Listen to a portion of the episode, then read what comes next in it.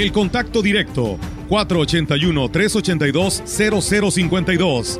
Mensajes de texto y WhatsApp al 481-113-9890 y 481-113-9887.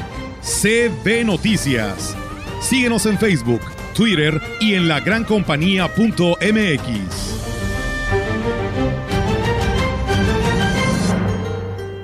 Y bien, pues ahí está, amigos del auditorio, esta información que tenemos para todos ustedes. Y bueno, pues hoy es viernes 4 de noviembre del 2022, es viernes musical y como todos los viernes, saludamos a nuestro amigo el Gallito. ¿Cómo estás, Gallito? Muy buenos días.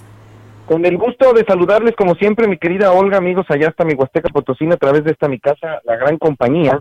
Eh, quiero únicamente hacer un recordatorio de efeméride el pasado 3 de noviembre se cumplieron 430 años, poquito más joven que mi querida ciudad Valles, de la fundación de nuestra ciudad capital de San Luis Potosí, nada más como recordatorio, aquel 3 de noviembre de 1592, cuando los hidalgos que empezaron a, escudriñar, a, a, recorrer el territorio mexicano recién conquistado en 1521 por Hernán Cortés, empezaron a moverse para el norte, y Miguel Caldera, el capitán Miguel Caldera, el franciscano Fray Diego de la Magdalena, Juan de Oñate, junto con Diego Muñoz de Camargo, pues eh, de la mano con eh, comunidades tlaxcaltecas empezaron a poblar esta zona de la capital, lo que se conocía como la Aridoamérica, acá al norte de la Gran Huachichila, la Gran Chichimeca, y así fue como el 3 de noviembre, bueno, pues llevaron a cabo la fundación de nuestra ciudad, que nada más para comentario de las personas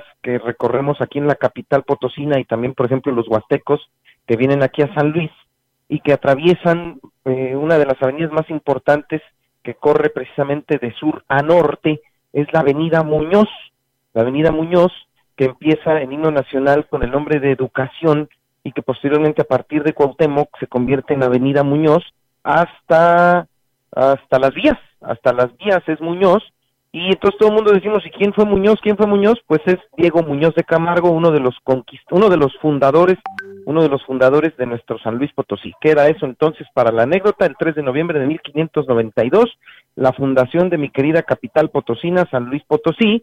¿Y por qué San Luis? Bueno, pues ya aprovechando el viaje, ¿por qué San Luis? ¿Por qué le encomendaron a San Luis Rey de Francia la fundación de nuestra ciudad como santo patrono? Eh, el, el, el santo patrono de los franciscanos, es San Luis Rey de Francia, San Luis Noveno. ¿Y quién era el santo patrono de Luis de Velasco, en ese entonces virrey de la Nueva España?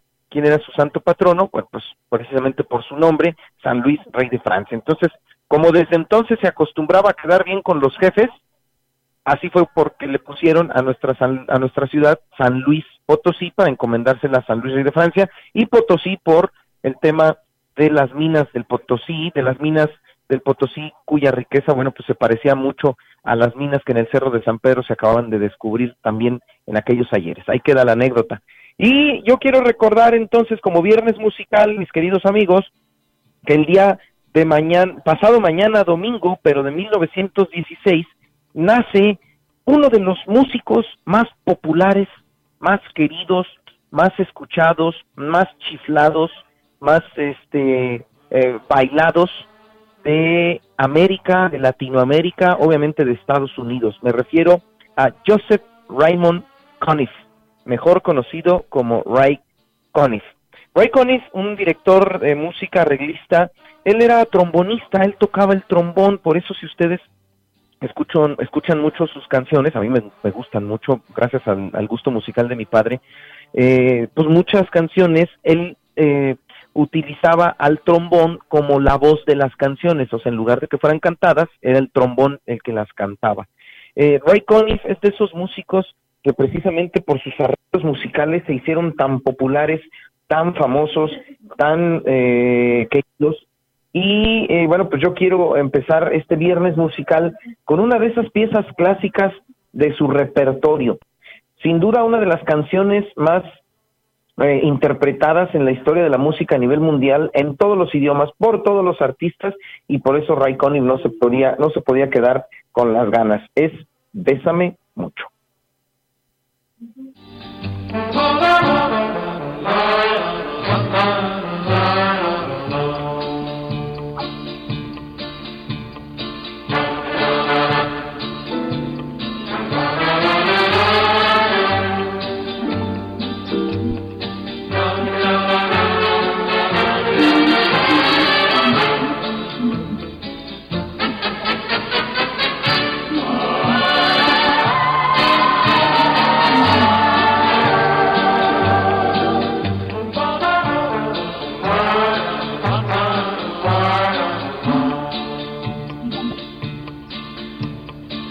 clásico, muy clásico, sus famosos sonidos que con los coros Ray Conniff eh, paliaba las voces de los artistas. Y a partir de 1956 eh, Ray Conniff empieza a utilizar esas características, esos característicos trajes, colores, los que llegaron a ver en televisión, por ejemplo, en Siempre Domingo, los mayores que me estén escuchando se han de acordar de, de sus participaciones en Siempre en Domingo muchas veces, muchos años, y sus trajes en colores, su forma tan personal de conducir las orquestas, eh, su, su forma de, de, de, de, desenvolverse en el escenario, de dirigir a sus grupos, bueno, hicieron que interpretara de todo, música latina, música en español, música estadounidense, obviamente, de Consuelo Velázquez, de Cole Porter, que es uno de los eh, autores eh, más importantes de Estados Unidos. Y así fue como hasta el año 2000 el gran Ray Conniff produjo más de 100 discos, más de 100 discos, y en todo el mundo, en toda su trayectoria, Ray Conniff vendió más de 70 millones de copias, 70 millones de copias, en donde con blues, con jazz, valses, rock and roll, boleros, baladas, rumbas, todo, todo sin duda era magia, es magia con Ray Conniff. Para mí lo personal, bueno, ahorita al final la voy a poner porque voy a, voy a compartirles la que es mi favorita, y el mismo Ray Conniff lo decía, eh, esta es mi favorita, pero a ver, ¿quiénes no nos acordamos? Y digo quiénes porque yo con mi padre lo escuché, lo escucho muchos, muchos, muchos años de niño, frenesí, aquellos ojos verdes, ¿no? Perfidia, Brasil, Tico Tico. Y por supuesto, bueno, pues Bésame mucho. Yo recuerdo mucho eh, unos discos que sacaba la casa eh, Reader's Digest, eh, selecciones, ¿no? Si se acuerdan de esos discos de Conniff para usted, eran discos de LP en donde venían todas las canciones del gran y querido Ray Conniff. Ray Conniff es uno de esos intérpretes, mi querida Olga, amigos, en donde desde 1956 logró permear en el gusto popular y, por ejemplo, Estados Unidos, Estados Unidos conoció mucho de la música latina gracias a que Ray Conniff es el que lleva la música latina a Estados Unidos. En Estados Unidos se escuchaban a Frank Sinatra, a Dean Martin, a Sammy Davis Jr., obviamente los Beatles, etcétera. Pero Ray Conniff es el que lleva todas estas canciones, El Cóndor pasa, Caballo Viejo, eh, les decía la de Brasil, Tico Tico, ¿no? Que son eh, canciones latinas 100%. Una de mis favoritas, y entonces quiero con esto, con esto despedirme, es sin duda esta interpretación maravillosa, emotiva. De veras, cuando tú escuchas a Ray Conniff, pues claro, reconoces sus más de 30 discos de los, de los 100 que les comento, más de 30 estuvieron en el top número uno en Estados Unidos por muchos años, eh, encabezó muchas de sus canciones de primeros lugares en el Hit Parade, eh, en las listas Billboard, pero esta, y con esta me despido, como dicen por ahí, es mi favorita, es El Mar.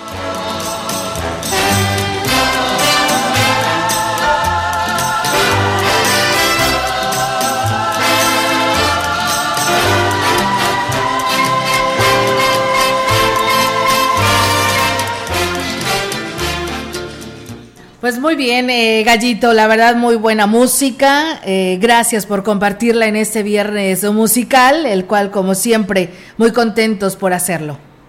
Gracias, un gusto enorme que, bueno pues poder seguir platicando de lo que más me apasiona que es la música y qué mejor que sea aquí en mi casa la gran compañía. Un beso a todos, hasta mi Huasteca Potosina y un beso enorme a ustedes, al equipo, mi querida Olga y a mi jefa, la licenciada Marcela Castro también. Gracias, Gallito, también para ti un fuerte abrazo y bonito fin de semana. Buen día. Pues bueno, ahí está la participación del Gallito con esta música de Ray Connie. Enhorabuena. El contacto directo 481-382-0052.